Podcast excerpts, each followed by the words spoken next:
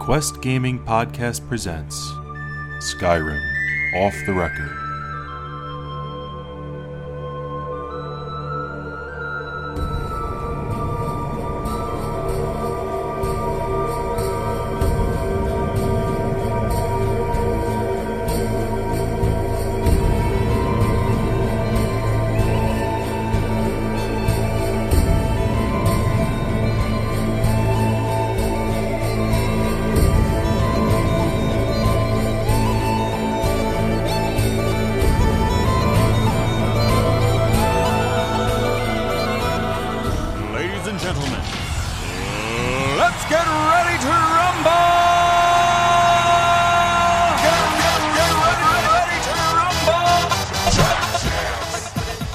Everybody, welcome back to Skyrim Off the Record for episode 17.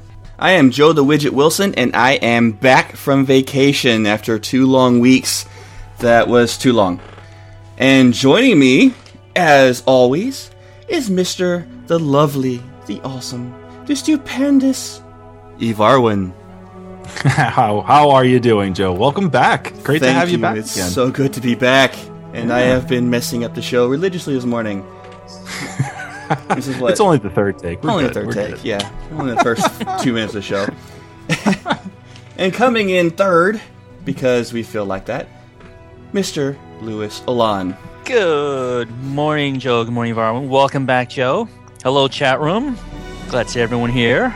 All right, we have a show to do. This is episode 17 of Skyrim Off the Record, like I said before. Just uh, as always, we'd like to mention our, our sponsor for for this episode. Uh, Skyrim Off the Record is brought to you in part by DogHouseSystems.com for the best gaming rigs out there. They will uh, they will make your your Skyrim look beautiful. It'll run smooth on their on their uh, computers. Uh, check them out. DogHouseSystems.com. Uh, drop in the code off the record, all one word, and you will receive double the memory for free, which is about 100 to 150 dollar value, all for free. Uh, however, it doesn't just stop there. All right, look, let's face it, guys. All right, you hear you hear us go through this every single week. okay, the fact of the matter is, is that the best thing about Doghouse Systems, if you if you can tell if you could say their their product is not the best thing, which it, indeed it is, it's it's an amazing product. Their their customer service is is phenomenal. It is absolutely bar none to anyone else out there in the industry. Don't waste your time with anyone else. Okay. If you're looking for a superb computer, all right, let's face it, we're gamers. You are looking for a superb computer. You need a superb computer. You need a rig from Doghouse Systems. Go to doghousesystems.com. You're going to get unbelievable customer service.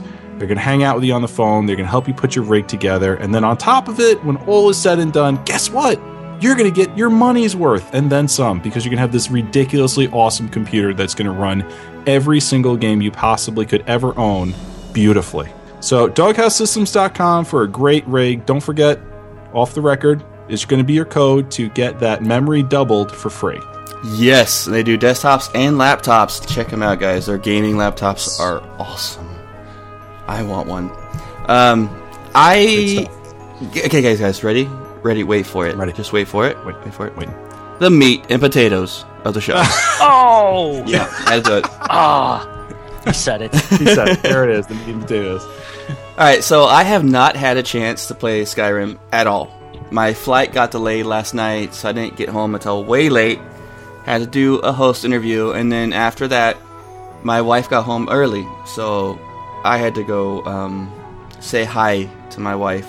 Hanging out with the wife. Yeah, vigorously. So, um, What happened with the uh, what happened with the flight last night? I didn't even I didn't even hear this. I was I was stuck at work and like I, I, I saw it on Twitter that you were you know hating your life in an airport somewhere. I was like, Yeah. oh, poor Joe. Like, oh my god, this poor guy. Like, what what happened? well, what happened? the with that? first flight from LA to Chicago was great.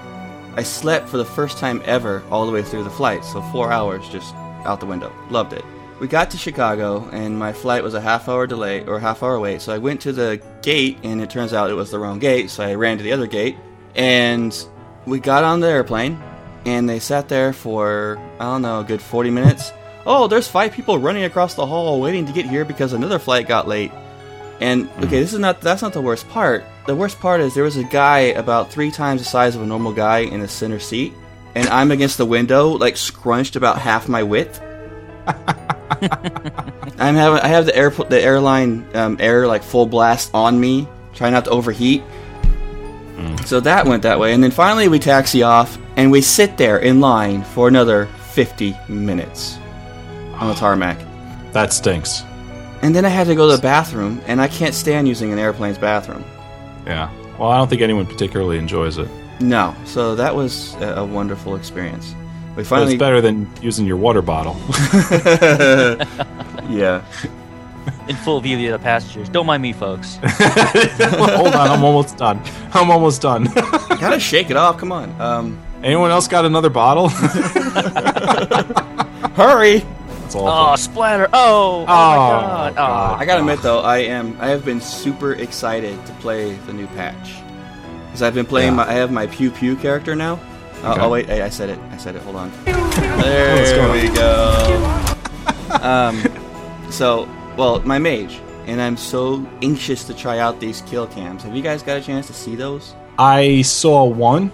Um, I I restarted. I restarted a uh, my. Well, I didn't restart a character, but I, I created a new one, uh, sword and shield guy, because I've got I've got something planned for that, and um, I did happen to catch this one kill cam where he's you know like bashing the mob across the face with his with his shield and goes in for the blow with the axe. It was, it was pretty, but than that was it. Um, when it comes to my vacation, I I spent the last week of my vacation working on the network because so many things have happened in one week for this network. It's ridiculous. Yeah, we we all of a sudden just got you know flooded with with stuff.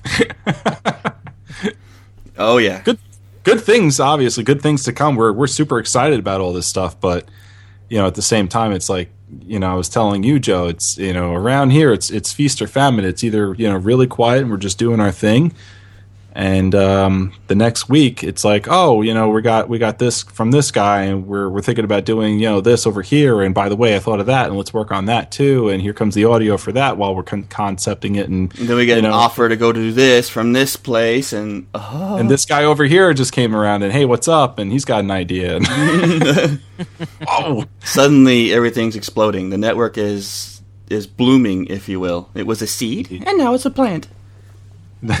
or it will be soon. So look forward to all these good things. And hint, hint, guys, soon you're going to be able to get your Pew Pew T-shirt. I'm just saying. just saying. Just saying. All right, let's get some playthroughs in. L- Sure. Lou, let's start with you, man. All right. Well, I, as just like you, Joe, didn't have a lot of time this past week because of real life issues and responsibilities.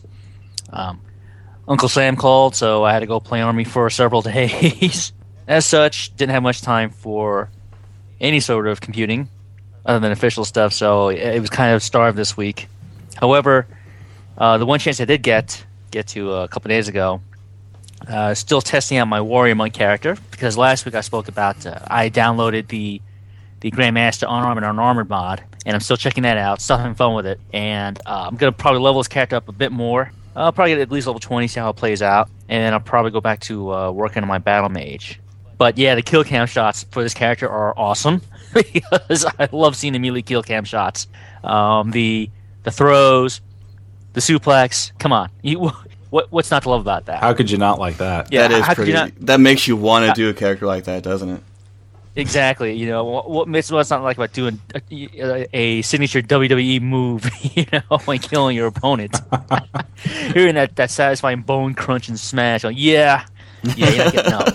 Oh yeah! Push this him. Give me the belt. I got it. I got this. let's get ready to You know, all missing the spotlights and the flash and the pomp, and I'm set. and the intro music. Yes. Indeed. Two, you know, lovely women on either side of me walking me down. I go, yeah, it's good to me. Well, that's what Lydia's for. True. I mean, I have another, gotta find another companion then to to accompany her as well. That that's fitting. Hmm. But uh, still, I'm it's still getting used to it though, um, because I do have to actually think a little more in terms of setting myself up with the hand and leg attacks, foot attacks, so to speak. it's still a little rough for me. That way, I'm not swinging at air or kicking at air or totally missing. You know, like some first year student. Yeah. So I'm hoping that uh, some more practice, it'll be it'll come more easily. Is it tough to to get in close and land in those blows? Like, do you feel that you have to get you know unusually closer to the enemy? Sometimes, depending on what I'm fighting and who I'm fighting. Mhm. Uh, right now, I'm actually going a little closer than I'm used to, as opposed to when I'm on my battle mage or on my other my main character, the dual wielder, staying in with at least longsword reach. You know, Yeah. so I I guess I got to get used to that, keeping that appropriate battle distance. I've got to work on it and adjust more on it. Oh, yeah. actually suit this play style. or this Every particular play style mod. has their quirks to it that you have to get used to. So still in the rough, and I'm hoping that that he, the creator, will actually update some more with this, like add some more, you know, some more attacks, or hopefully get some more moves in there. And ultimately, I'd like to see him actually put the actual martial arts weapons. They usually do, though. Usually, the authors are are pretty dedicated to to their mod, and um, they usually update their stuff. I, I mean, I, I'm sure you'll I'm sure you'll find. Well, especially if their mod does updates. well. They usually have Yeah, constant updates going on with it. Yeah, because I think it'd be great. You know, even though it would probably overwrite or kind of not work well with the uh, the unarmed part, but maybe if you add another mod to where you actually now can get the unarmored but the arm part, and you know maybe use weapons that like Joe and I are used to seeing. You know, like you know tonfas, a bow staff, you know, a spear, Yeah. You know, a long knife. Eh, you know, the, the martial arts weapons that we're used to seeing. or, You know, that we've used, in, you know, in learning and studying the martial arts. So Yeah. I think that'd be pretty neat. yeah, that would be that would be pretty cool. Actually, I'd I'd definitely be into something like that. Absolutely. Someone, Senior Choppy in the chat room said nunchuck you, but you know what? I hate nunchucks. Hate them. I don't want to see them in any game because they're useless. All they're used for is beating yourself up. Nothing else. I, I, I, I can imagine. I remember getting a couple of bruises using using those as a kid. You can tell that Joe is not a Michelangelo fan from TMNT. Well, you see, no, no. When it comes to that, I love Michelangelo's personality. It's my favorite personality. Worst weapon. No, no. Donatello, on the other hand, that's where it's at. no, no, no, no. Raphael's sais were the worst. Sais. weapon. Well, yeah, okay. You do got, with that. well, those are used to disarm. That's pretty much it. Disarm and poke and stab, but nothing else. exactly my point. that is my point. But you know how it is with Ninja Turtles. You know it has to be the flashy, fun weapon. Eh, no. All right. Anything else, Lou? Oh no, that, that was it. Yeah, I mean, I'm hoping he gets more stuff going on. I'd love to see more from him. So keep it up, Lee Quarter. Come on. Go, go, go, go. Go. Do it. What about you, Evarwin? What do you got, man? I was inspired, actually. I, I, I had a very inspirational week, believe it or not. Um, in Skyrim, I, I uh, started up a, a new Nord, Mhm. and I normally my, my play Are style is Are you going the way of the Lou? The way of the Lou. Oh, with all the alts. That's right. No, no, no, no. Um, although I did, I it's funny that you mentioned that because I did chuckle to myself, thinking like, you know, here we go, I'm making an alt, and and Lou's going to poke at me. He's going to make fun of me now. Uh, no, no. What I I'm taking a break from my Khajiit now that my you know bad guy RP thing is kind of over with, and now I'm back to being you know a good guy, and I'm doing the Dovahkiin quest chain. I lost interest because I had been I've been probably about three quarters of the way through the Dovahkiin quest line, and I know at the end of that I'm I'm going to put the character down. So I, I you know I see the end coming, and you know I'm I'm a little less uh, excited about that character, so I kind of lost interest. And I on top of it, I really started missing my my normal way of, of playing these games, which is which is with uh you know sword and shield and heavy armor. So I said, you know what? Uh, let me just let me just get back to that. You know, I can make I can make an alt. You know, and I'll I'll play this guy until I until I start getting sick of him, or maybe I feel like go you know having a break, and I'll go back to the Khajiit. So that's basically what I'm doing right now. So I made a uh, a sword and shield, heavy armor uh, Nord warrior named Ivarwin, as you can guess, or maybe you couldn't guess. but yeah. and uh, thoroughly enjoying that because now, after playing the game for so long, now I know you know the the right things to do.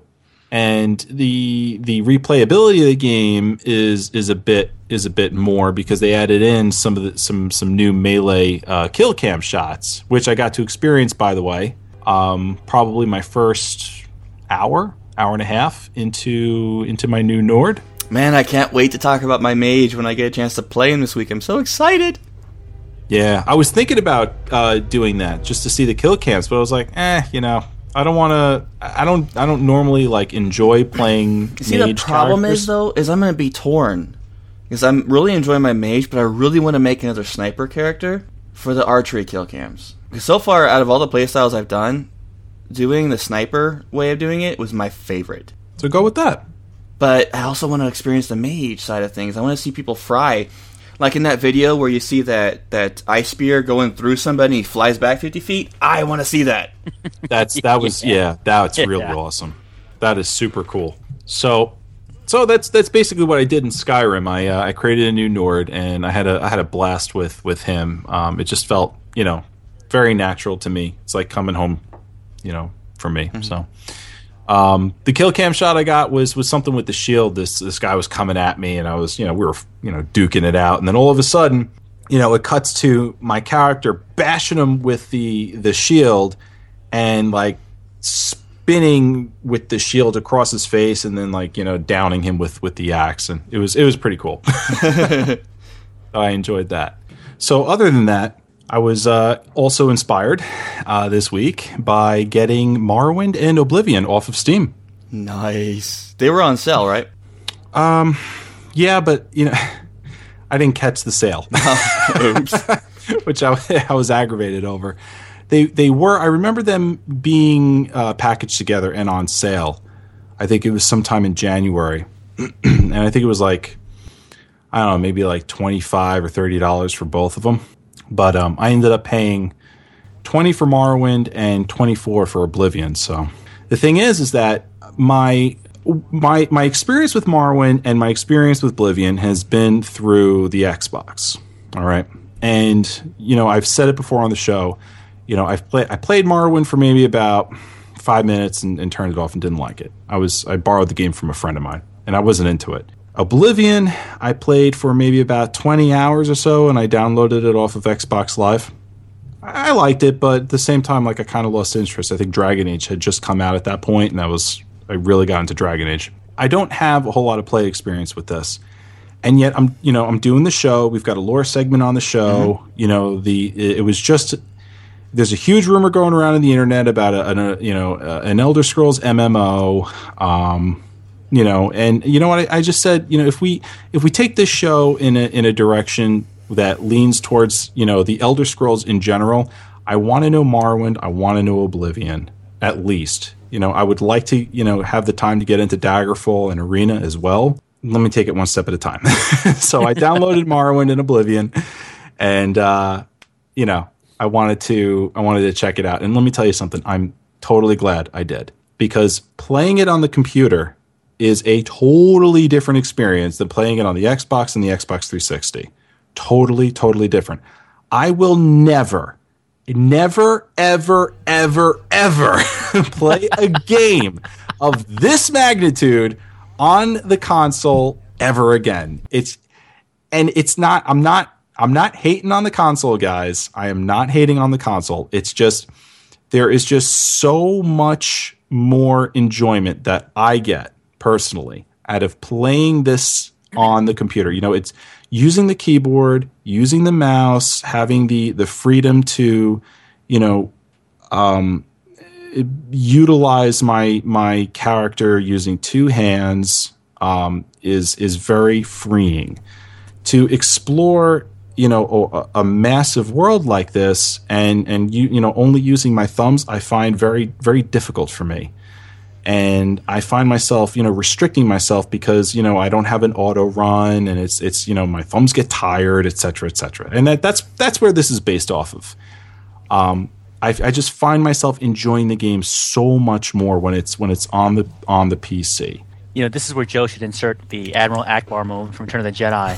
Place, you know, you know, your console can't, you know, take awesomeness of that magnitude.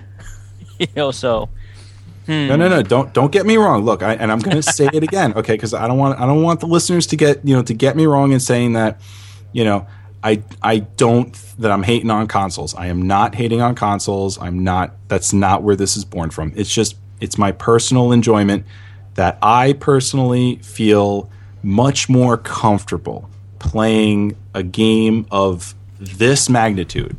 All right, Morrowind, Oblivion, Skyrim. These worlds are huge, and me, I gotta, I gotta be relaxed. I gotta be in my chair. I got, you know, like I just, I gotta spread out, and I feel like I can't do that holding, holding a controller. Um, so that being said, you know that it's just my my personal preference. Um, I'm immensely enjoying Morrowind and Oblivion, even though they're extremely dated. Um, even though they're you know they're kind of some of the gaming systems in there are not you know not that good or just you know dated as well. I, I think it's great and totally enjoying it. And I did the same thing in both with both uh, with both games. I made the same type of character, the sword and shield kind of guy. This way, I can you know be even more comfortable and just kind of go through the game and enjoy enjoy it fully. So so that's what I've been doing. I've been educating myself in Elder Scrolls and and uh, beating up mobs with swords and shields. that's been that's been my week. Uh, that's a good week. Not bad, right? Yeah. Oh, I am so ready to get back into the groove of things. Like I'm gonna be doing, going back to my live streams on Tuesday nights again at 8:30 p.m. Eastern. So look for that again, guys. I'm sorry I couldn't do it last night. Just too much happened. But I will get back into it this next Tuesday and be rocking it out, and I can't wait to play again. So we're gonna go ahead and move on to the Tamriel Times. Confirmation by Imperial State. Dragon spotted in Riverwood. Jarl of Windhelm appoints a new Thane. This is Tamriel Times, your source for news in Skyrim. And here we are in the Tamriel Times, your official and community news. Skyrim 1.5 beta update, version 1.5.26.19.87. Uh, Eight six seven five three zero nine nine. Tommy Tutone lives. okay, what do we have in this, man? Talk to me, Varlin. Talk to me. I'm gonna shout at you, yo. Uh, let's see. What do we got? Uh, yeah, this is a beta thing. All right, it's not an official official update. It's it's just a, a beta update, but obviously this is looking to go live soon. Um, recent beta update to address the following minor bugs, and might I say, of this short list, my favorite is number one. So we'll go from number five to one. Uh, number five, they fixed an issue where sun would not appear properly after fast travel. So what? It'd be two o'clock in the afternoon and no sun. I guess I don't know. I haven't. Yeah, I don't have the beta, so um, I guess we just have to kind of take take them take their word for it. Uh, number four, they fixed uh, fixed a crash when loading certain plugins. Okay. Uh, number two, underwater effects now display properly. And number one, they fixed an issue with frequency of first person kill cameras. Yeah, baby! So now uh, their their beta update, okay, they're they're putting all these stuff all this stuff in and and on top of the the 1.5 update giving you brand new kill cameras when they finally go live with this new version Wait, wait, wait, hold- you're going to see those So is the issue is it was doing it too much or not enough? not enough That's good. Yeah That's so they're going to increase that ish yeah they're going to increase the frequency of that That's good So- news. Oh, the Art of Video Games ex- exhibit opens at the Smithsonian's American Art Museum. Really? yes indeed now joe let me ask you a question Yes. are you are you sir tired of the same old tour at washington d.c I would be if I ever went there. If you ever went there, okay. Uh, you can't stomach another romp through the uh, Natural History Museum. Are you frustrated with your inability to find the exact spot where they used to film Yes, Agent I Mulder am. sitting? Jeff, yeah, you have. Well, fret not, Joe. we have just the excuse for you to inject some game time into your dust mite filled, snore infused, and coma inducing tours at Washington, D.C. The Smithsonian's American Art of Museum is holding from March 16th to September 30th the Art of Video Games exhibit. Yes, you too may now gaze at the wonderment and awesomeness that is the concept art of some landmark video games that may not have brought this country any closer to freedom, but sure have founded the cornerstones of legitness within the gaming industry. Pieces from some Bethesda related games, such as the original Fallout, Fallout 3, and Doom 2, are included, as well as Pac Man, Super Mario Bros., The Secret of Monkey Island. Funny game. Myst and Flower as featured playable games. Here's a quote from the Smithsonian's website about the exhibit. And I quote The art of video games is one of the first exhibitions to explore the 40 year evolution of video games as an artistic medium. With a focus on striking visual effects and the creative use of new technologies. It features some of the most influential artists and designers during five eras of game technology, from early pioneers to contemporary designers. The exhibition focuses on the interplay of graphics, technology, and storytelling through some of the best games for 20 gaming systems ranging from the Atari VCS to the PlayStation 3. Yay. Nice. I like what you wrote for the next one too. It says he says here. Do you mod? Do you create mods? Well, Valve certainly has the one-stop shopping idea for you. Something like that, right? Yes, yes. All right. What else? Do we, is- what is what is this about here? This is about the uh, the new cre- uh, collections feature on Steam uh, that uh, Valve has just released over the weekend. Oh, really? Um, basic, yeah. Basically, what this does is uh, over the weekend, uh, a couple of new uh, a new feature that allows modding authors on Steam's Workshop to group up their favorites and uh, their holiest of holy mods and uh, package them together uh, with a takes care of takes care of that feeling to it. Basically, what what this thing does is it allows the the authors okay to arrange all of their favorite mods and just package it all together in in one collection. So when you go to the collections when when you go to the the Steam Workshop for for Skyrim, all right, there's going to be a tab there that says collections. You just click on that and you just see you know a list of you know collections and and if you're looking for you know uh, a collection of mods that'll enhance your graphics and it'll you know it'll be like you know uh, the sky will will look better and then you know windows in, inside of inside of houses will look better and then you know uh, water effects will look better. You can download each one of those mods separately or through this collection feature. You can now find a collection of those mods and download them together so you don't have to go through the the process of searching and looking for the best ones if you've got a favorite modder out there a favorite author for these mods they're going to be they're going to start grouping up their their best mods together and in these categories nice. It's very convenient. I like that. yeah that's that's basically what it's what it's uh, you know meant to do it's it's basically meant to excuse me you know give you more convenience when searching for for mods so I'll take it. it's good stuff yeah it's definitely good stuff Alrighty, so we're gonna go ahead and move on to the bannered mare.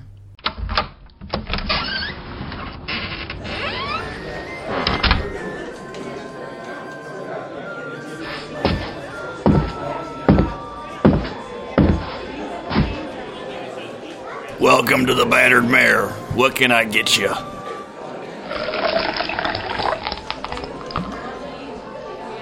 And here we are in the Bannered Mare, our roundtable discussion of the week. And this week, we're going to let the host here build the Elder Scrolls MMO.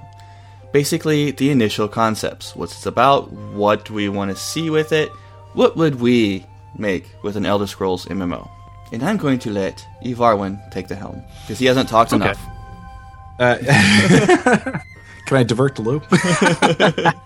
um, basically, the the idea for this was, you know, uh, the MMO idea of the Elder Scrolls is is a is a burning topic right now on the internet since the rumor kind of you know submerged itself over the last week, and we kind of we covered some ideas that we were that interested us, but last week on the show. But when I when I re-listened to the show, you know, we we grazed these topics um, and we had a very cursory discussion regarding these things. So I thought, why don't we?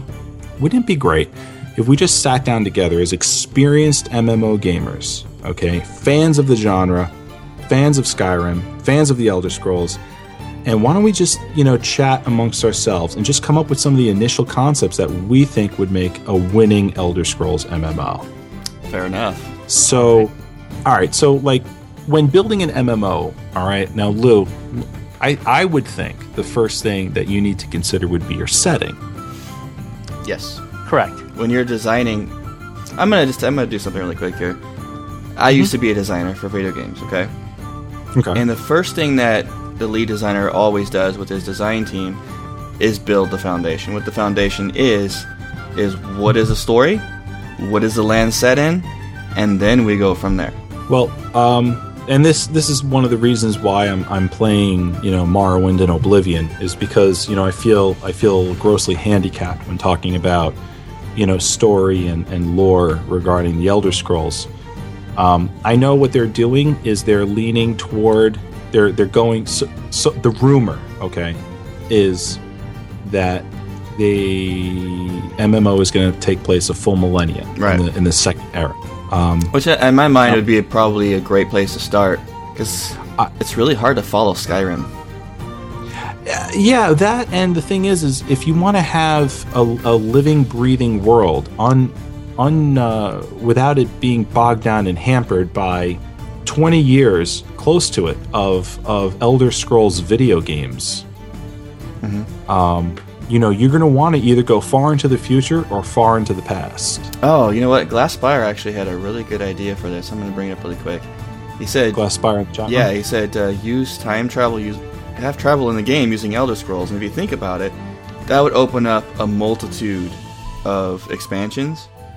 Not to mention like raids or whatever, or major dungeons that don't exist in the current world, but depending on the story that you're following, you could go into the future past Skyrim, see what happened after, or you can go even further in the past and see how this happened. That's one of the beautiful things about the Elder Scroll is that you have that opportunity, or it gives you that, that opening to do that kind of thing, and it makes sense. Yeah, yeah.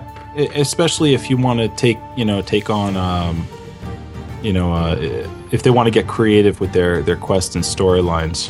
Um, but what what I was saying with with the setting is you know like let's say like the one thing that they they would want to avoid I'm sure is is conflict with their their established canon. Mm-hmm. And if they if they make an MMO that's close to the setting that they're in right now, you know, they they run the risk of of doing that. Because I mean, let's face it, when was the last time anyone really played Elder Scrolls Arena or or or Daggerfall?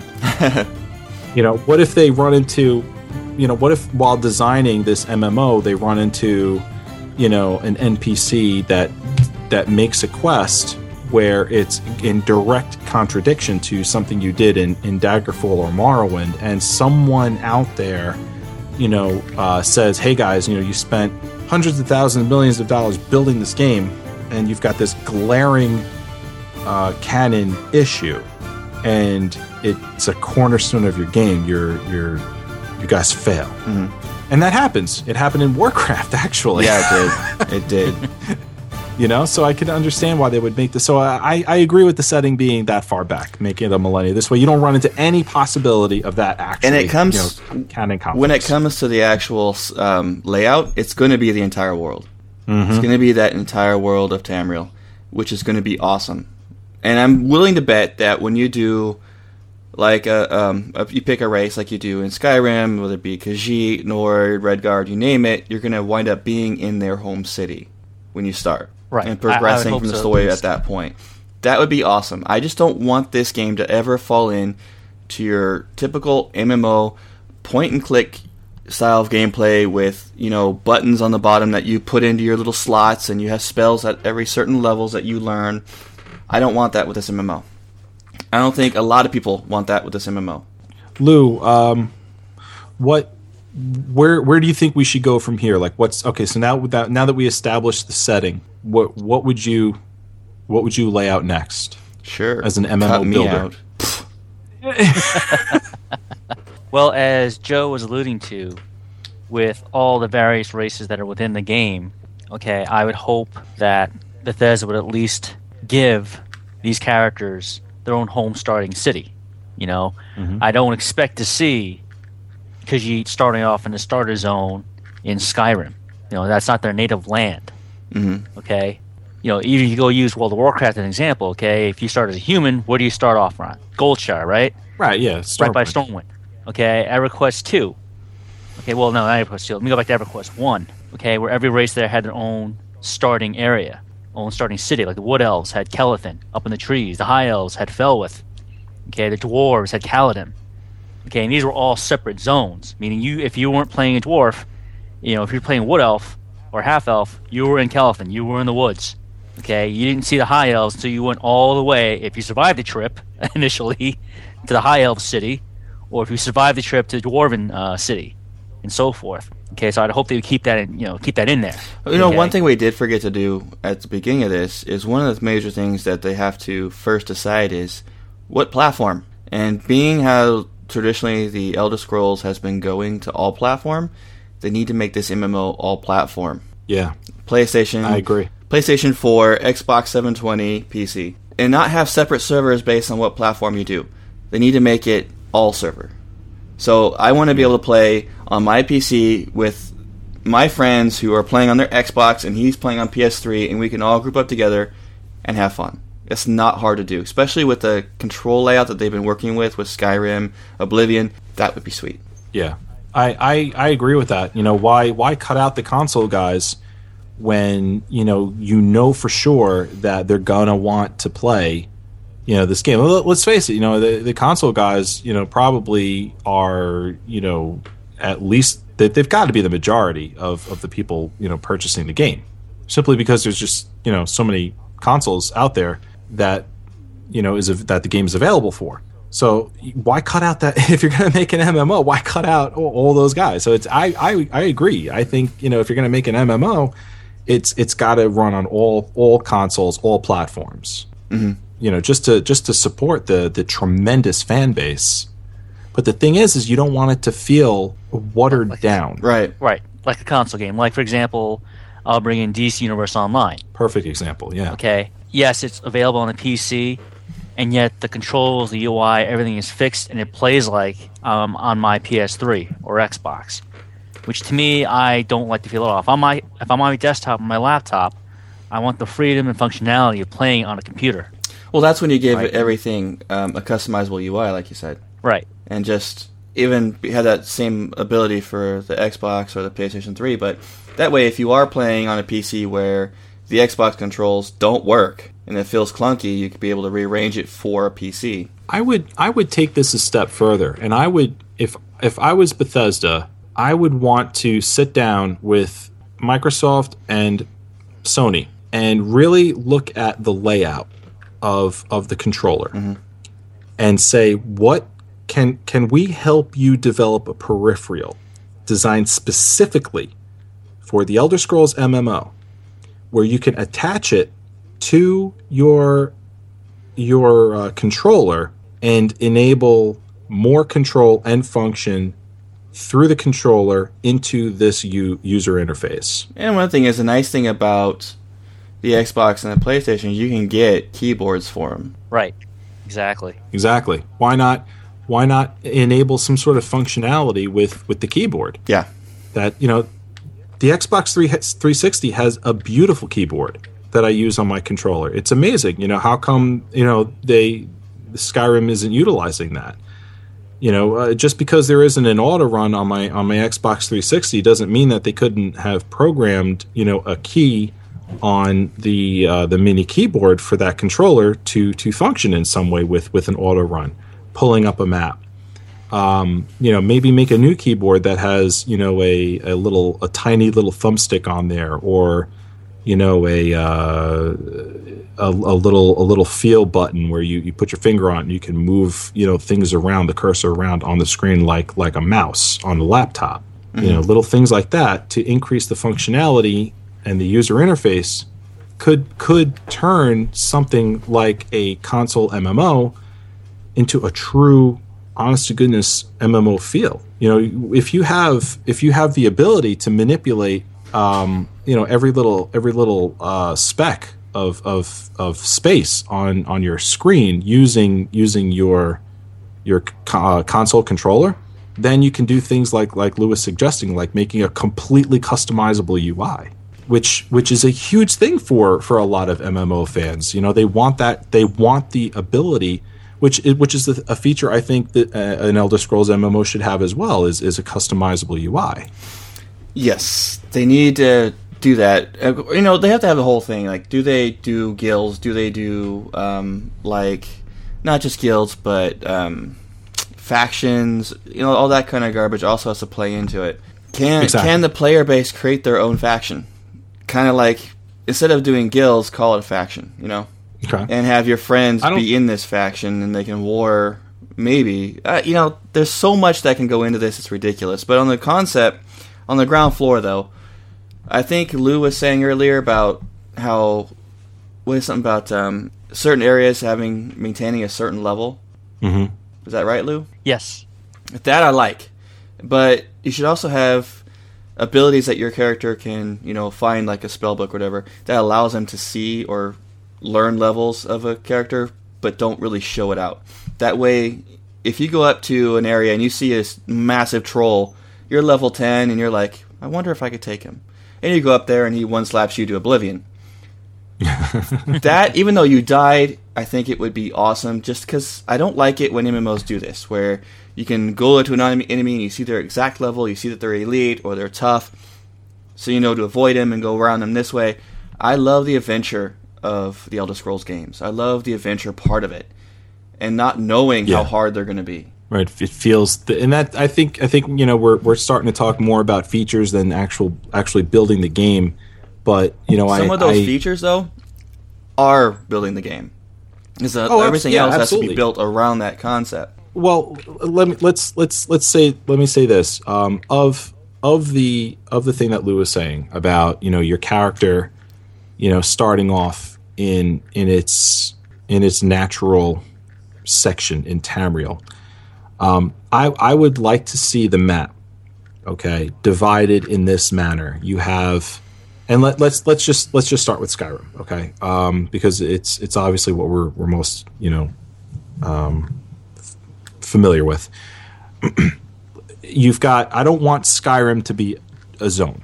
I want it to be a, a- an area that has many different zones within it. I want it to almost feel like a continent Right. Which in it an can MMO. be. Right. Can be done. And that and and you know they kind of do that in Skyrim itself. You know, Skyrim's divided up into nine holds. Make every hold its own area with its own level mobs, its own you know quest lines, and and you know et cetera, et cetera. All, all some of the some of the names. Some Do you know of the what would be MMO awesome? Things. I was just thinking about it. What if you had Mm-hmm. those? Remember, like in the video that we saw a while back that made us all nerdgasm a little bit? yeah, That giant crab coming out of the water? What if you had these monsters, these giant monsters that appeared randomly around the world at random levels? How much fun would that be? You and your friends are out adventuring, having fun, and you come across this giant crab crawling out of the river.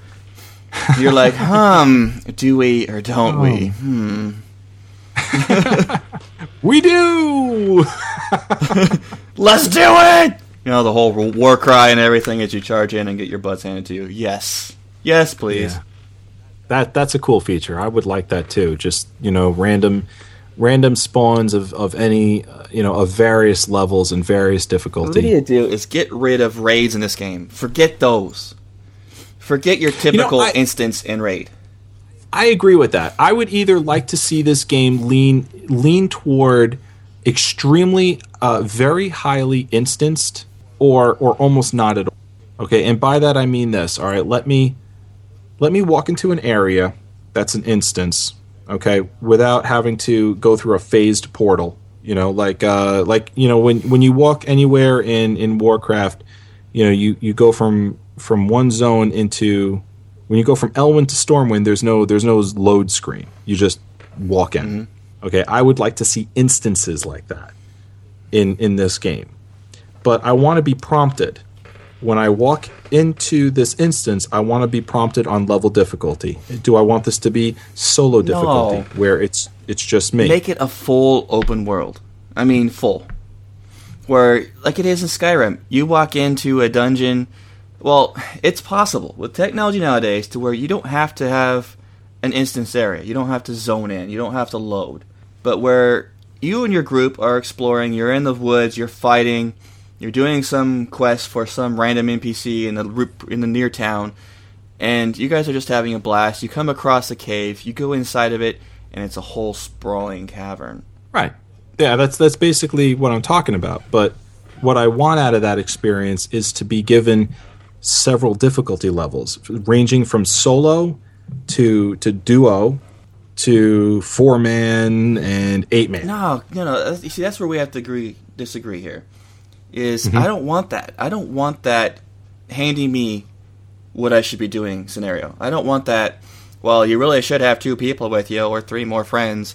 I want. I go in there and I realize that I am getting my butt whooped, and that even though I have a spell that allows me to see a level, and oh, you know what, they're my level, but I still get my butt whooped. I'm gonna go grab a friend. We go in there and we're getting our butts whipped still. We go out and grab Lou because he's got his epic randomness about him. We go in there, and then we start actually beating it. We get to a boss where we get our butts handed to us. Well, let's go ahead and grab Liz because she's around, around doing somewhere. We grab her. We go inside there. We wipe it out. That ability to um, experience it for yourself without being handed it to you is something that I want to see in an MMO. Well, yeah, but the thing is, is that just be you know that that area that that dungeon that you're talking about is still tiered for you know uh, five or six men or however however many people you had walking in in there in, in in your scenario. It's still tiered for that. And the next time you walk in there, you know that you're not going to be able to solo it. You you have to get you know four to five other guys to to get through there. Um, it's just that one time you you didn't know what what um what I'd like to see are, are dungeons that that tier according to the difficulty you you want them to be. So if like you know if you want to walk in there, let's say no one's online right now, none of your friends are online. You know it's super late and you're up because you have a stomach ache and you can't go back to sleep and you feel like playing you know TES MMO, and you just you go into you know uh, Vampire Cavern of uh, of Varwin's Bane. and you know you it's just you and you want to you know solo it. You can but then like tomorrow you know we're talking and you're like dude i found you know the dagger of you know Varwin's you know bloody stupidity. You gotta have it. It's really cool. Like you know it, it renders you know mobs uh, retarded and you're like, oh, I got to have that. Okay, so let's do this together. And, and, you know, you zone into that instance. And since there's two of us, you pick, you know, duo difficulty. And, and we, we have, you know, a, a tiered difficulty that, you know, we still find challenging. Now, last night you were in there and it was just you. And now it's the both of us in here. And because we tiered that difficulty up to, you know, both of us being in there, now it's, it's still a challenge. Yeah. Right. It- it- that, would, that would preclude on developing a game and having a system robust You enough know- to recognize the fact that if you're in a party or not, and scale it automatically so that you don't see it doing it for you. Meaning, if you go in there by yourself at 2 a.m. in the morning, the, the system knows, all right, if everyone's by himself, I'm scaling this encounter, this entire cavern for one person. As opposed to tomorrow afternoon when we're all on, you know, yourself, Joe, me, you know, and and Mistress, you know, wielding her bow. You know, now we go in there, and now it says, "Oh, whoa, you brought friends. Okay, I've got something for them. Now it's gonna be bumped up to five man difficulty. Now, how do you like me? Okay, That works. because I know, I, yeah, That works. Yeah, I like that. because Lou. I know. Um, That's kind of the best of both worlds, right there, isn't it? yeah. Yeah, I, I know from playing EQ two that you know that's used Oh, a smart. holy crap, Lou! You just opened up a whole world right there. You Yeah, can do that with not smart just system not just instances, but if you're up, you're in a party with a group, and Mm-hmm. Every mob, like, like it does in Skyrim right now, depending on your level, the mobs scale with you. If you're in a group with three people, even the basic wolf is scaled for a three-person group. Wow. Yeah. And the system will also be robust enough to realize that, all right, I'm not going to depend on the, well, I will depend on the random number generator or random loot generator to say, oh, wait a minute, it's going to say, else, well, let's see, I've got a, an archer, two warrior classes, and a mage class, Yeah. and a healer class with me. Or someone who's playing a healer type. All right, I'm not going to drop stuff for a friggin' thief that none of them can use. I'm going to drop one of these five is going to be happy. It'll- This mob dies. Right, it'll automatically drop loot that the That someone for the the people that can are in the use. party. Mm-hmm. Yeah, Exactly. That's yeah. what I like to That's see. a good. Too, Yeah, too many MMOs nowadays. Too many games are that effing stupid. It would all be bas- Like, based on a tag system. You like to do in MMOs, you know? You gain ownership of a mob when you hit it. The first person to hit it gains ownership. When you do that, depending on your group size, is when it scales. Because I could just imagine four people walking into the forest, another guy is roaming by himself, just questing. He sees some guy go after a wolf, he decides to be a jerk and goes after it, and, and gets eaten like he's a little tidbit morsel because he didn't realize that it was actually tagged for a four person. that that could turn that could turn every single instance into a possible raid, Yes, exactly. Everything. and it could everything. Every instance could be a raid, and every instance could be solo. Questing solo could be a raid. With that.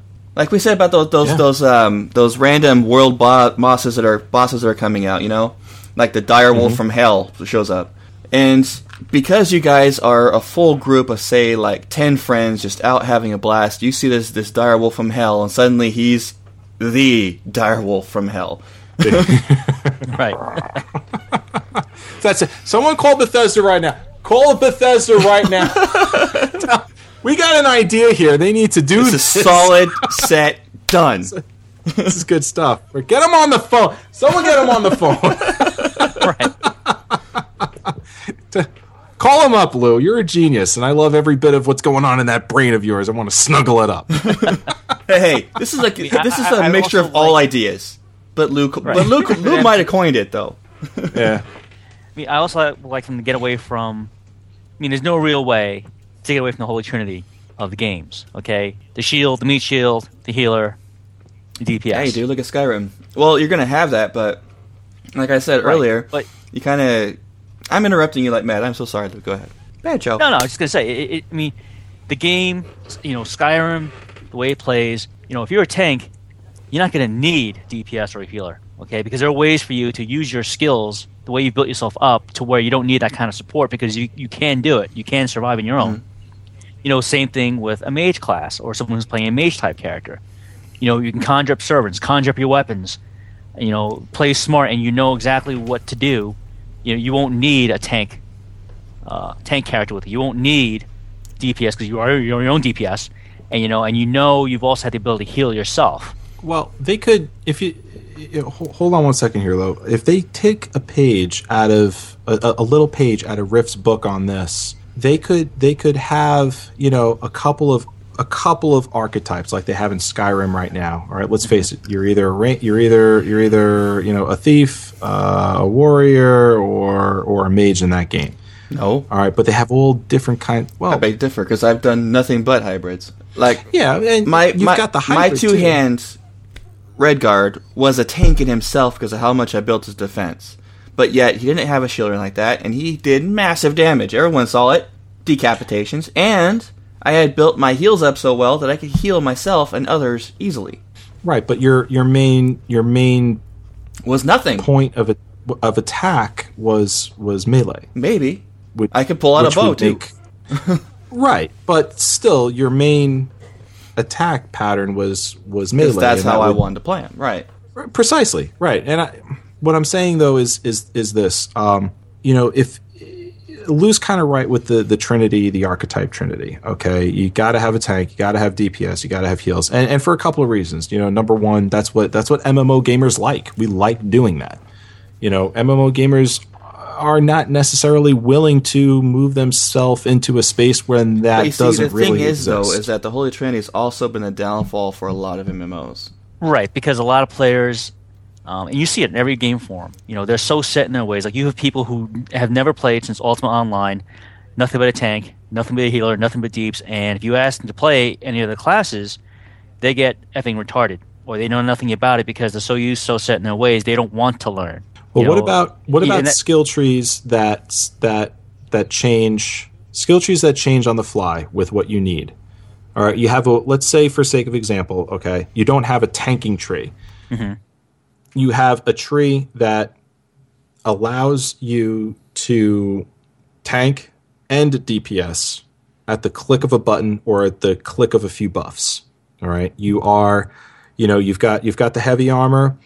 You know, you could have a shield. You could have a two-handed weapon. You could tank with a two-handed weapon um, using high high parry and block ratio, or you could swap out a buff, and then now all of a sudden now you're not you're no longer tanking with that two-handed weapon. All right. Now you're DPSing, or you could put that two-handed weapon away and pull out you know uh, dual dual wielding uh, axes and and be great, just as great as at, at that that skill of weapon as well. All right, you know what? Hold that thought, guys. Okay, we're going really Mm-hmm. long on this idea. I want to continue this very thing next week on episode 18. So we're going to Okay. pick off where we left off right here next week. Okay, All right. all right, sounds good. Sounds good to Okay, me. we're not going to do a break. We're going to go right into crafting table.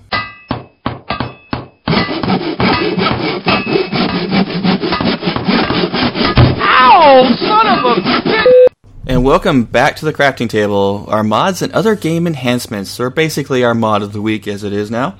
So, Evarwin, what is it? We have a very interesting mod actually this week. Um, I saw this and I said to myself, "There it is. There was no question. There was no debate. This has to be it. Yeah, I was reading through it and it looks sweet. it's cool, right? Yeah. I'm totally, totally into this. All right, it is called Moon Path to Elsweyr or Elsewire, however you want. Uh, stick with pronounce. elsewhere. I like that. I like it too. I mean, let's face it. There's really no, there's really no way of present, you know, pronouncing these things. It's not like it's Michigan. all right, let's be honest. okay, it's not Detroit. oh, there go our Michigan fans. Hello. Moon Path to Elsweyr, a mod that adds the land of Elsweyr to your Skyrim game. Yes, indeed, someone went out there and created Elsweyr.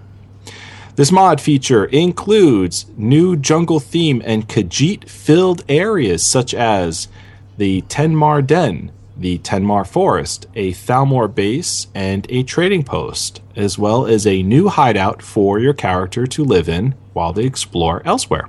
Nice. Um, yeah, and it, it plays out. It plays out like a whole new area in in this game. All right, you've got you've got uh, quests, you've got NPCs, you've got brand new mobs, a whole quest line story that's that's all um, involved. It's uh, it's basically uh, it sounds it is what it sounds like. It's a it's a whole new um, explorable area that's uh, modded into the game. A little mini continent. Pretty much, yeah, pretty much. This is this is the kind of mod that I seriously hope, and I have a feeling that the author is going to just constantly update. Um, we got this off of SkyrimNexus.com as usual. All right, and when you take a look at this thing, it's and again, it's called Moon Path to Elsweyr, E L S W Y E R. If you're not too sure how to spell it, if you take a look at the mod, there's some videos up and screenshots. All right, you'll see that this the author really has a unbelievable attention to detail. All right, the guy actually created you know his own mobs. Um, so I have a feeling that they're going to constantly update this thing. All right, uh, how to reach it very easily. All right, to reach a new area, you just you have to explore the. Uh, there's a brand new path um, in Falkreath Forest between the Twilight Sepulchre and uh, Krask Krask Dusk Keep or Krask Tusk Keep rather. Say that ten times fast. Twilight Sepulchre. It's between T- Twilight Sepulchre and Krask Dusk Keep. Um, so that's that's where the and you'll see it right there. It's it's just like how Dovahkiin Hideout is. It, it adds in a a little um, map marker right there on the map, and when, once you download it, you'll see the map marker. It's going to be in the southeastern portion of your map.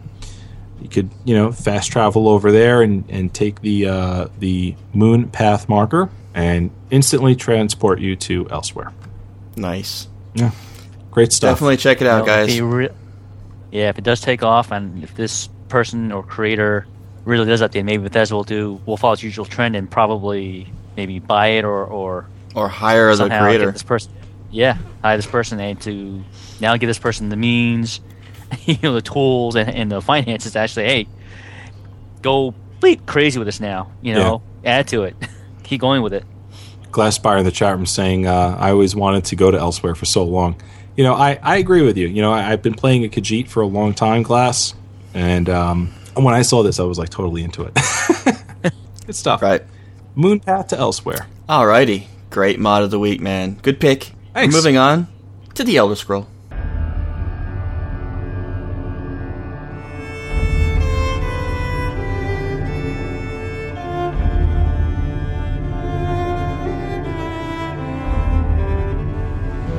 Fragment of time, a piece of creation, a record of history, history itself. The Elder Scroll.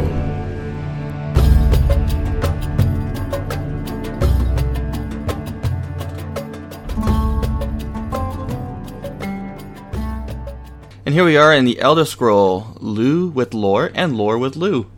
Gotta take it away, Lou. Alrighty, this week I thought I'd start up with the nine divines. I noticed a few weeks ago someone on our forums had asked about maybe inquiring and doing a little background on the deities that were presented in Skyrim. So I figured, all right, you know, I'll start off with with these since they're obviously, you know, they are a driving point or they're you are going to mention and see them in the game. So okay, the nine divines. You know, if someone asks if you're a god, remember what to say, right? Everyone knows what to say. you say yes. Don't ever say no. All right. Uh, the first thing I want to point out initially, originally, they were known as the Eight Divines. Okay, instituted by the first saint of the Empire, Alessia. Okay, now I'll get into the, the nine in a little bit, so hold off if you have any other questions. All right, these original Eight Divines Putting my hand also- down.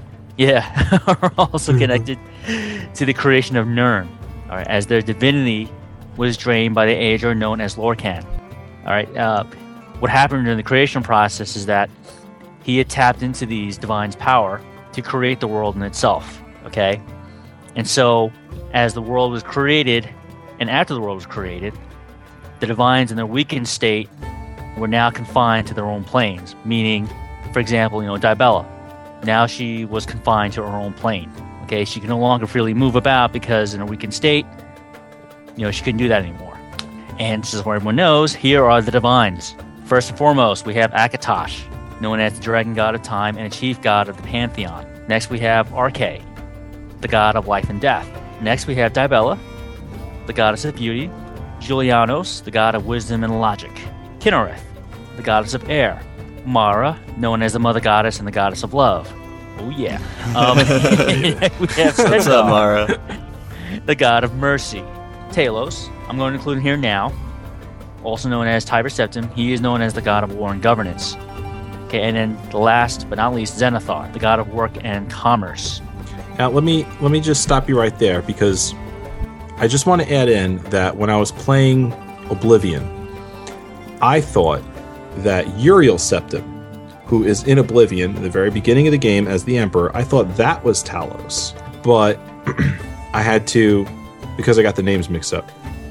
Um, I it wasn't until I actually played Oblivion a little bit. Yeah, Mistress is saying I thought that too. did I realize that I eh, I may still have this wrong because you know I, I only played played through this this area real quick, but I believe Uriel Septim is the descendant of Tiber Septim. Yes, Okay, all right. As long as I had that correct. Right, and the thing is, I, you know, there's so much out there. You know, I just wanted to mention all of them really quickly. Otherwise, we could be here all day with you know going to the various background stories of each deity. Yeah. Yeah, What, be I, a what. I like about all this is that um, Bethesda has remained nothing but consistent regarding regarding these deities.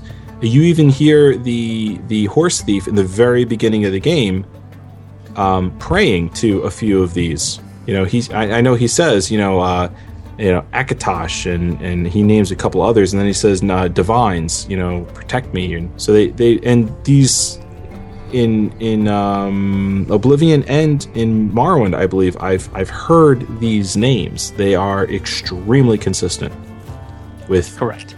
yeah, which is great. I, I love that. Right, which which harkens back to Bethesda's. You know, I like their how they keep the continuity, how they keep their facts straight. You know, way back when, you know, when Bethesda was first forming up in the '90s, and they came up with this. Going back to Joe's, you know, game design process. Yeah, you know what they said? These are our our primary deity, and I like how, God, how many years later?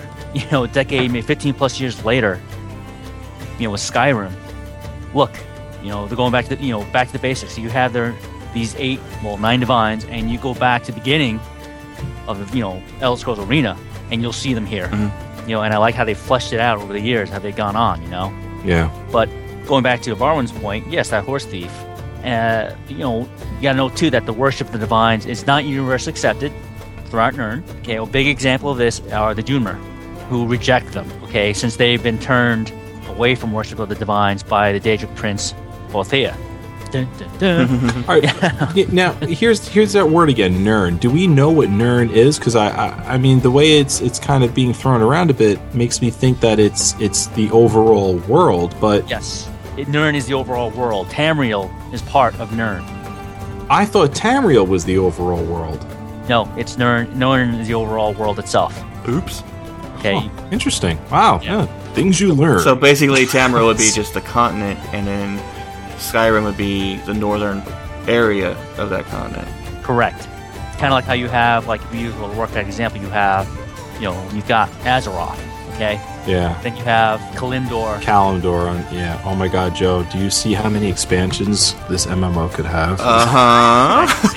oh my God. just thinking the same thing. You know, I mean, I, I'll even use EverQuest as an example. You know, EverQuest you have the world of Norrath, but then you've got the continents of Faydwer, okay, Antonica, Kunark, all right, um, Velious. You have all these lands that are connected. uh, You know, that contribute to the overall story.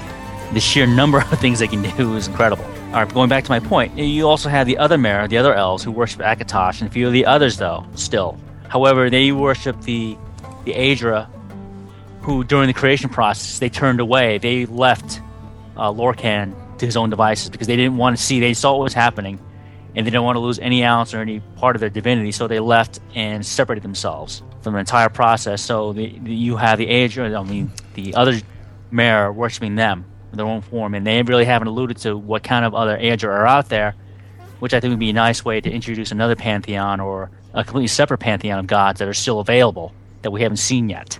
Or other powers, other abilities, other, I guess, purviews that they rule over, but we haven't seen expressed yet in the world. Now, the next thing I want to bring up, which I alluded to before during the creation process, before the binding of Alessia's soul to the Amulet of Kings with Akatosh, the Aedra and the Daedra, they were free to interact and move about Nirn and see all the races. However, as with all gods, communication is mostly going to be through the use of dreams and visions and so forth. But now, as we see in Skyrim, it's going to be confined mostly to the use of altars and the shrines dedicated to the divines, or through the use of mortal avatars. As a quick wrap up, I want to bring, bring in the fact that, remember, Talos was not of the original eight, and some of the religions refer to them as the eight and one, meaning Talos would be the one, right? But collectively known as the nine divines. All right. And as an ending note, remember, as of the fourth era, 200, Talos was removed from the pantheon, and the eight are again restored to being the only ones there as the pantheon to be worshipped and worshipped openly. By the way, I knew that. I knew that. Something I knew. Now that's that's before that's before Skyrim, right? yes, Just before it. just before it, which leads into what Like- Ulfric and Stormcloaks are are doing. They're uh, using it as Right. part of the justification. It's like twenty to thirty years before Skyrim. Yes, Okay. So this so this little bit right here takes place between Oblivion and Skyrim. right. Where Talos is now removed. Remember, the the Thalmor are engaged in war with the Empire. Yeah. Right. Okay. As part of the, the Concordat, Talos had to be removed, and now he isn't, and now the the eight divines are restored to their primacy. Hmm. You know, uh, bef- as an ending note on this, I noticed that when we're talking about any, in any other segment, the chat room's going crazy. They're just talking about whatever. As soon as we go into lore segment, silence. It's like it's like everyone's listening to the professor, taking notes. Yes. yep.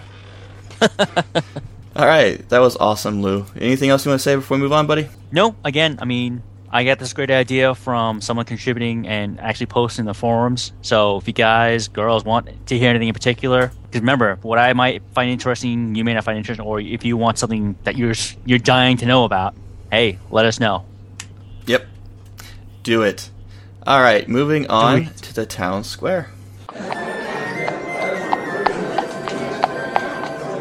Hear that? Something's going on in the town square.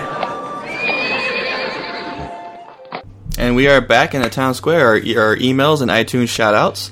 And yes, there's a producer's email of the week. And no, it's not because I am high and mighty producer and I chose to do one. It's because I like to single out a single email and give them credit for being an Yeah, email. Joe, can we can we uh, can we spend can we spend like a second or two on on this that that whole high and mighty thing? Um, we received an email. I took offense. it wasn't an email. Actually, it was a review. It was, it was it was the review, right? Okay. All right. I took offense to this, and the reason why I did was because um, this person was suggesting that the way we we throw around our our rankings as far as you know who's the producer and, and, and who's who's a chair of this and, and, and so forth on on our shows is is our way of of you know flaunting some sort of arrogance uh, amongst ourselves and then amongst our our listener base. Okay, let me be clear and say that that's that's not what what that's about. Okay, um, we're not flaunting anything. Okay, there's nothing to flaunt, to be honest. All right, the Quest Gaming Network is a is is a is an organization. All right, built of of of you know a bond between between all of us as as hosts. All right, what what these these rankings do for us is it it lets us know who's in charge of the creative ends of these shows. Exactly. I can take okay? this. How we do the structure is we do it called we call it the the Trinity of Three. Every I, we did a lot of research before we even started this kind of thing. Is that when you have three hosts on a show, you get a very well-rounded point of view. When you get four, it tends to get cluttered. Two, you get it back and forth. But three seems to have that, what's that I'm looking for? The perfect balance for a hosting situation. And how we do the chairs, I'm using air quotes here, is based on the person's role in the background of the show in organizing it and getting it set up. Um, for instance, first chair usually is the person who keeps the flow of the show.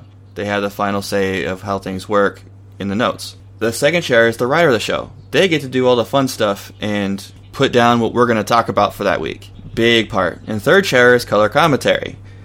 But that's only the background stuff. When we're doing the show, yes, I'm first chair, so I'm keeping the pace, but that's because someone has to. and I'm just, you know, Lou's just as important as me and Evarwin. Evarwin's just as important as Lou and me. We work as a we work as a team. All those chairs are. It's not a hierarchy. It's just our role in the show, which is, I believe, what you're trying to get at, right? Exactly. Yeah, that's that's all it is. So so please don't, you know, please please don't think that we're coming from this this space of thought that that says that you know um, you know Joe is is more important than than me and I'm more important than Lou and that's that's not what this is about. This is simply about keeping organization and who do we when when a, when a decision has to be made quickly. All right, everyone stands around and looks at each other, and uh, uh, uh, uh, uh, happens. All right, when we know who to fall back on, then it becomes very easy all of a sudden to say, "All right, it's it's my turn right now to default to person X," and that's that's what this does because there's a lot that happens, you know, in in the live recording of a show when we were throwing ideas off at each other and then all of a sudden you know we're at a at a at a point now when we're not 100% sure where we should be taking this conversation and we have to lean back and say okay for this particular you know series of, of this particular show series you know we do have a leader. What does the leader say? And then he steps in and says let's go here. Mm-hmm.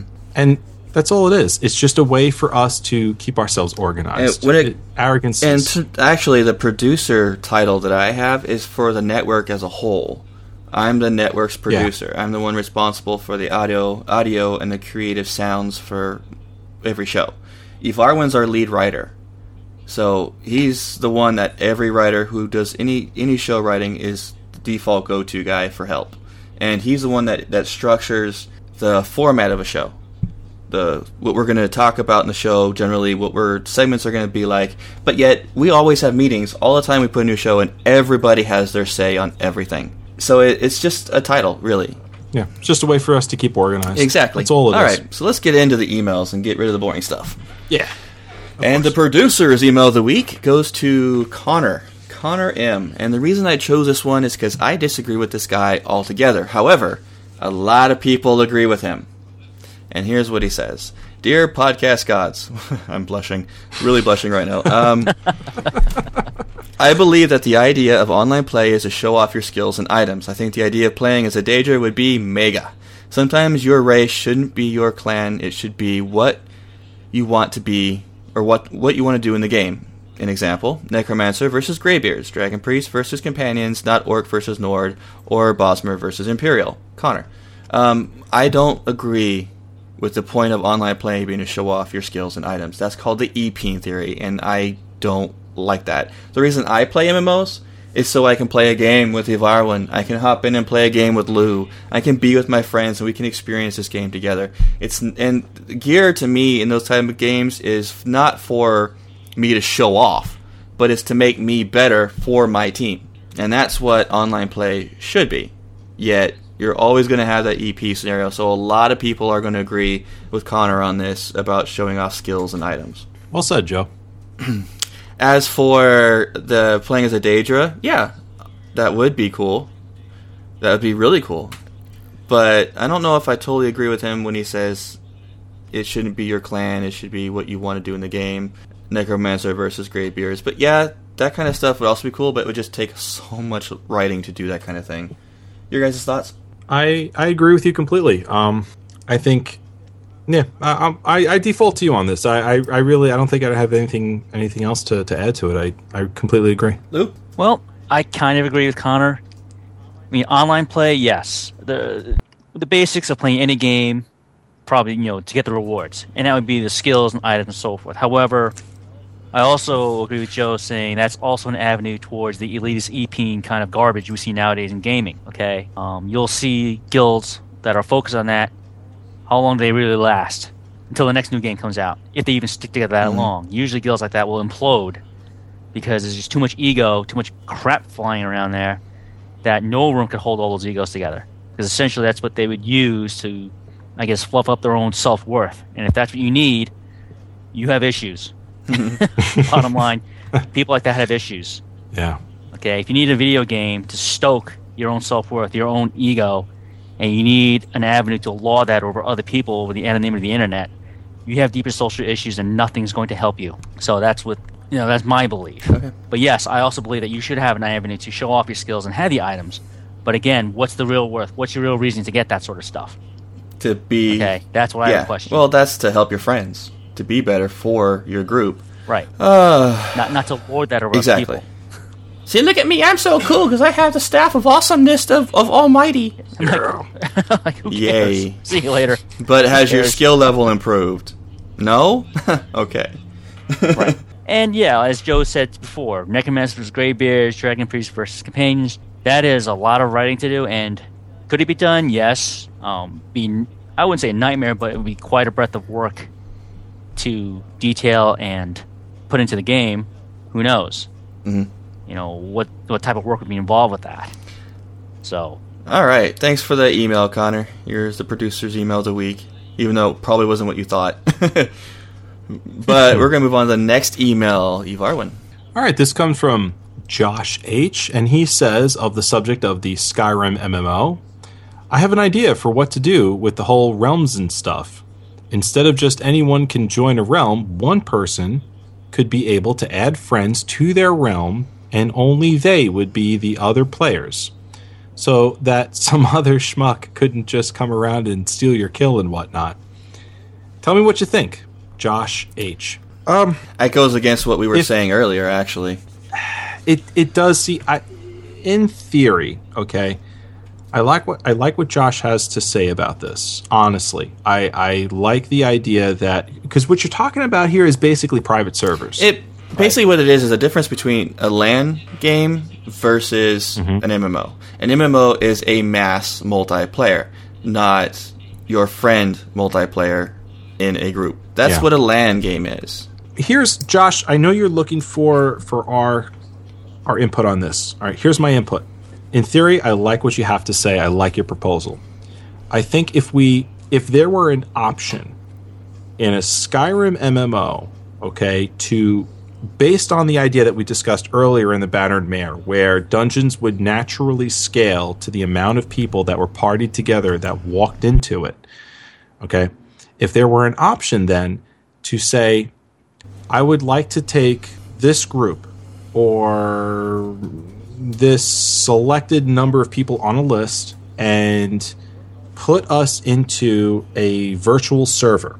And you could create a virtual server like you could create you know your own virtual chat room um, in in most mmos okay? You could create your own virtual server and have that list of people constantly when they log into the game join that virtual server. Let's say you know um, skyrim hold you know uh, 257 would be would be your virtual server and you could you could phase into that and then experience the game together as that and then any one of those individuals could decide to phase out of it into the general Skyrim server where everyone is, I think that'd be amazing.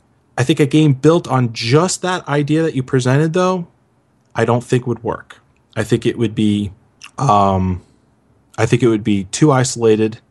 I don't think an MMO would would flourish in that sort of space. Um, and then on top of it, I think it would be unbelievably expensive for for Bethesda to you know purchase all of those physical servers in order to allow for that kind of space where you know four or five guys could exist in their own world without anyone interfering. That'd be a tremendous physical co- uh, physical cost for the company. And I honestly, I, I think it would implode. I don't think I don't think people would, would stay subscribed to a game like that because it, it would be too too isolationist. It would feel too lonely. Um, but if there were the option of creating, you know, the virtual server, that I think it, it could work.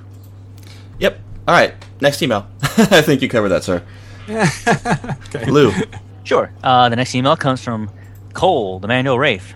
Cole writes in, "Hey guys, big fan of the podcast and Skyrim, obviously, and I just got through listening to the latest one, Wabbajack In, when you guys were discussing the latest patch, 1.5, specifically how it was affecting the smithing tree. Your descriptions of what it did wasn't how I thought it worked. Gosh, Cole's gonna make us remember back then. I don't even remember. Can't remember yesterday. uh, well, basically what we said, and let me let me just let me just reiterate what what was said on on that show. Okay, basically the way this is going to work is your skill that you've already earned in smithing is going to determine the level of item that you're going to be able to create. So, like, let's say you have, you know, level 10 smithing and you create a dagger. All right. At level 25, the type of dagger that you create is automatically going to do more DPS than the item that you could create at level 10. In its most basic feature, that's how this system works. Okay. Right. And I also believe it reflected the value too. So the value being what the merchants would go for in terms of giving you money for it. So if you've got level 10 smithing skill, obviously the items, armor you create will reflect that. You know, think of it as the, you know, poor, decent, good, average type qualities of items, weapons, sort of thing. You know, fair. You know, if you're a level 20 skill blacksmith, then yeah, you'll create fair items and you're only going to sell your stuff to merchant for maybe five pieces of gold. All right, so hopefully that'll help uh, clear it up for Cole. Okay. Because obviously, if you're a master crafter, you know you're going to create like stuff that's going to sell for a thousand pieces of gold. So. All right. Our next email comes from Jason R. Hello, guys. I enjoy listening to your podcast every week and early week the next episode. Thank you very much. The one thing that I do not look forward to is the shoutouts. I feel that the shoutouts are unnecessary and always cause the show to end on a negative note for me. I listen to many different podcasts, and yours is the only one that does shoutouts. Keep up the good show. I plan to start listening to the Star Wars podcast. So, eh, okay. Thanks, Jason R. But what do you got to say about this, Because I know what I'm going to say. Uh, yeah. Um. Let me just explain why we do this. Okay. The people people give us their time to sit down at their computer and and rate our show on iTunes. All right. The rating on iTunes is massive for a podcast, okay? The higher the rating, the better we look. The better we look, the more funding we could possibly get from outside companies looking to advertise. All right? That's that's a very it's a big feature for us.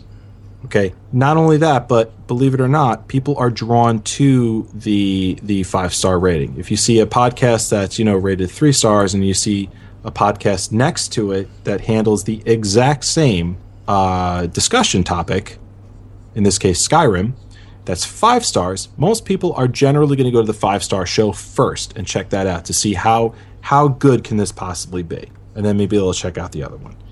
All right, so a, a highly rated show can bring us advertisers and at the same time more listeners, and the more listeners, the more advertisers. We see that as a gesture of of of giving.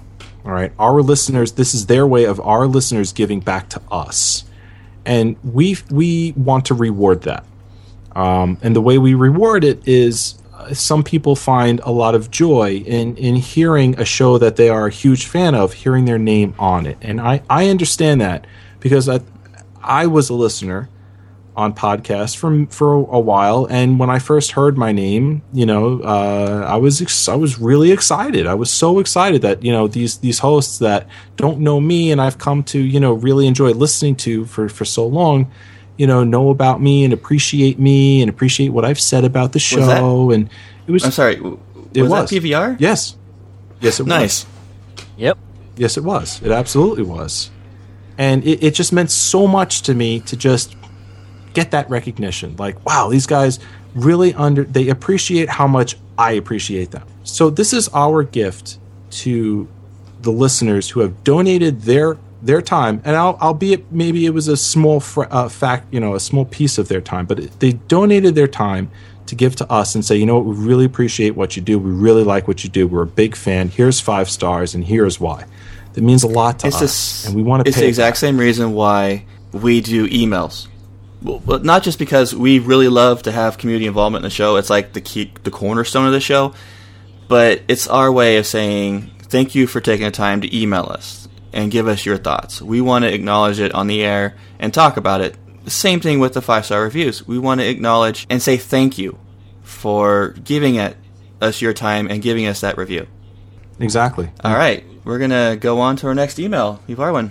All right, this comes from Dylan, and he says, "Hey guys, I've never played any of the Elder Scrolls games, and have just ordered Skyrim. I am more of a sniper person and like to kill people from long range, but am not afraid to melee. What are your favorite combos of weapons, and what would be a couple of good ones for me? Thanks." Um, my favorite in general, I you, you could probably figure this out. I, I like uh, sword and shield. I've experimented with other things, but eh, I usually go back to sword and shield. Man, I don't know if I have a favorite. I love playing. Depends on my my play style. To two hand weapons, I had a blast with. Uh, bows, a huge blast with. Two hand weapons, decapitations galore, fun. Um, and now my spells, which I use a dagger as a melee weapon, but yeah, it, it. I don't have any particular combination that I could say is better than the other because it all, like we said a million times on the show, it's what your preference is for how you're playing your character. But that's my opinion on it. Right. I, I think Dylan, the way he describes what he's doing is, it reminds me of uh, one of my very first characters in MMO in EverQuest One with the Ranger class. Okay, masters of the bow, but they were also masters of dual wielding weapons. Okay, and the skill sets they gave the Ranger back then, you know, they were incredibly damaging from afar. You know, they could kite, but don't be fooled into thinking once you close the gap and got in within melee range, you know, the class then went into the bow went away, and now you've got a a person wearing you know wielding two long swords and can still kick your ass because the skill sets they gave them you know were that good. But you know, don't think of it that way, Dylan. Like with Skyrim, you're so free to choose with so many different play styles. I say try them all out. You know, You may you may surprise yourself. I have yourself. a direct answer for Dylan for what he's doing. You want to do two hand weapons, you want to do fast weapons, either dagger and sword, and you want to have a Daedra bow at one point. Pew. Exactly. Pew pew. so uh, that, that that's for you, Dylan. Thank you for the email, sir. And we're going to go on to our last email, and this goes to Lou. All right, our last email comes from Garrett L. Garrett writes in So I just listened today to the Wabbajack episode and was thinking about a DLC, or even though I play on Xbox, I totally switch for PC for this. A mod that allows you to climb trees. I mean, how didn't we think of this before? It's awesome!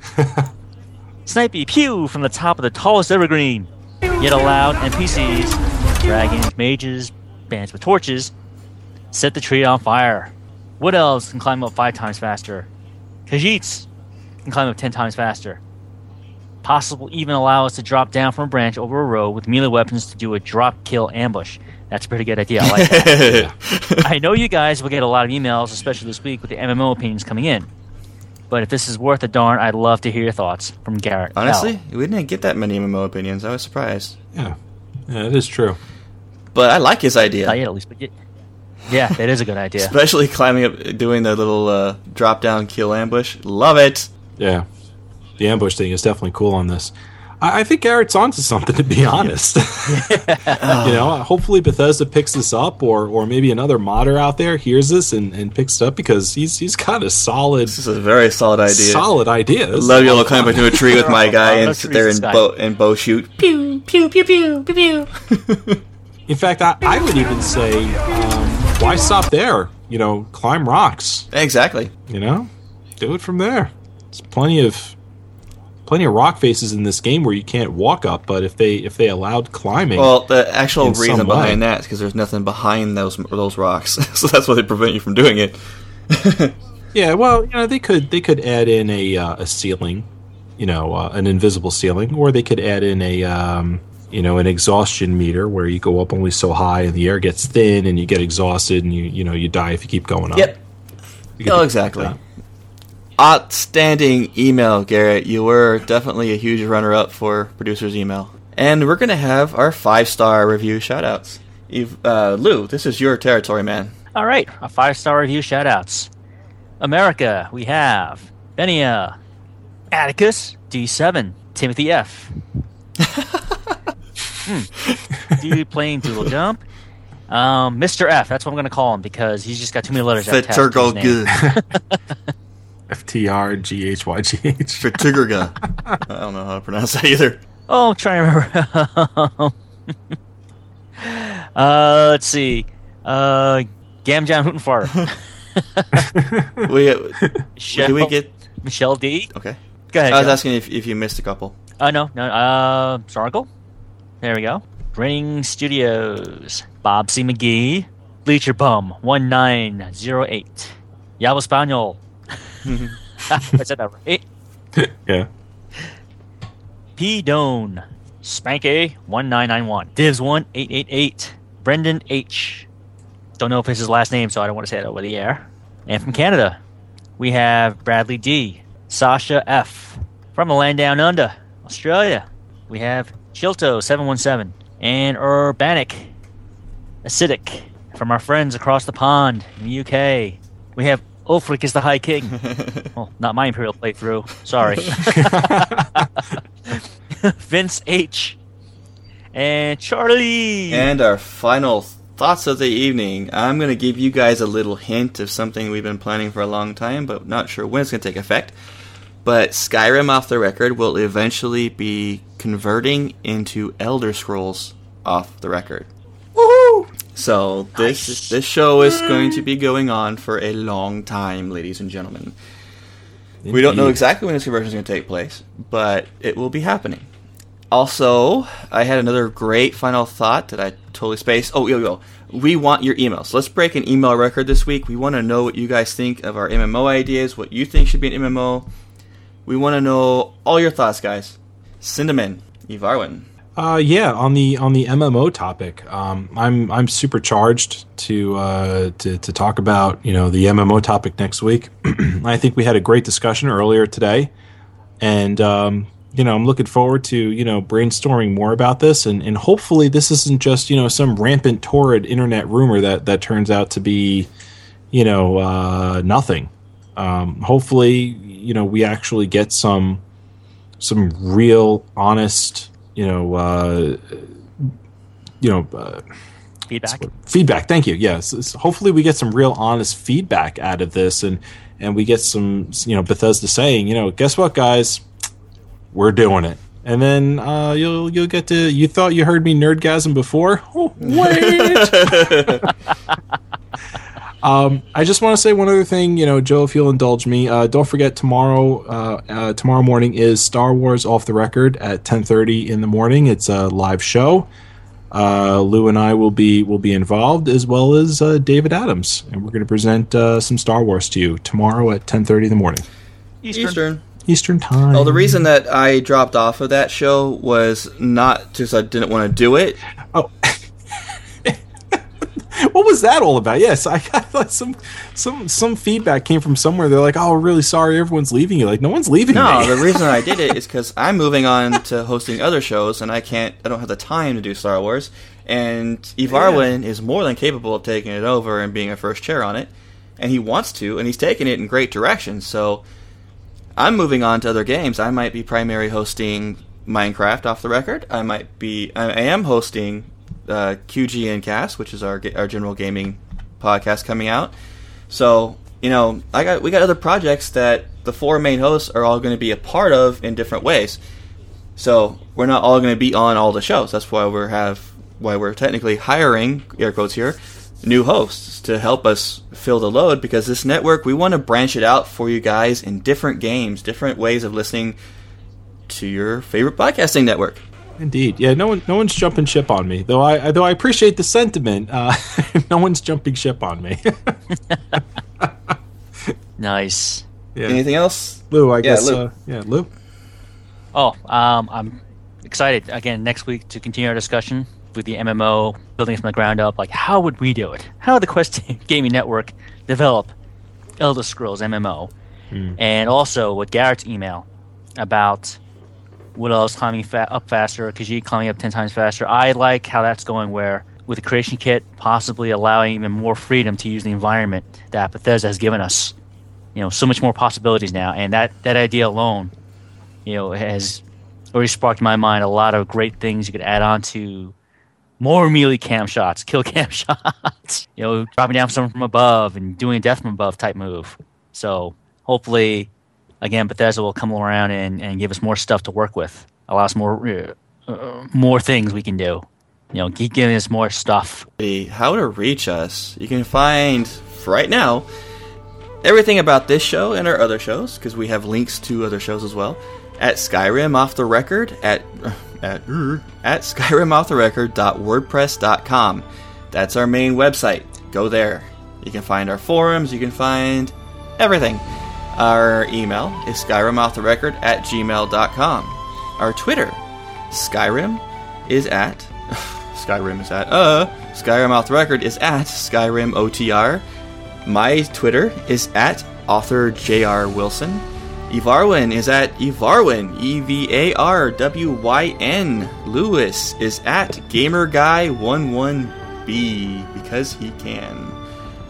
Skyrim Off Record is a Quest Gaming Network production. And I, what I, one little thing, I'm so happy to be back doing this, guys. Been a blast. Yeah, it's great to have you back, Joe. Thanks. Uh, you know, well, I thanks for coming back. I mean, where else? Were you? Now, Please come I just actually want to say really quick on the air, uh, thanks to Evarwin and Lou for taking the reins and doing such a great job while I was gone. You guys did fantastic. And for Dave Thanks. for guest hosting on the spot for those two episodes, he was great to have. Um, I just want to say, Foos for all you all next week. Take care, guys. Be safe. Take care, everyone. Glad to see you here. Hope to see you all next week. Hopefully with Mistress and a land down under. Say bye, Joe. Bye, Joe.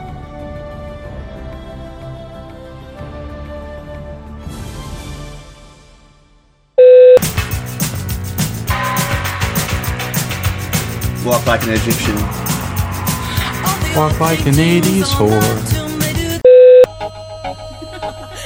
the Macarena.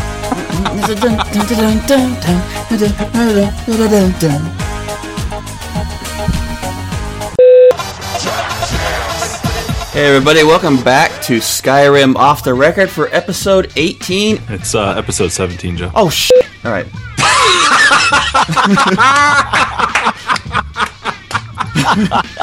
Beep. Take two. And here we are in the Tamriel Times, your official and community news. Skyrim 1.4. what- what- what- 1.4? No. Alright, retake. You think so? Oh, Oh. what? yeah. Word. No. Who's Rhoda? Who's Rhoda? Even though Franks and beans, Franks and beans.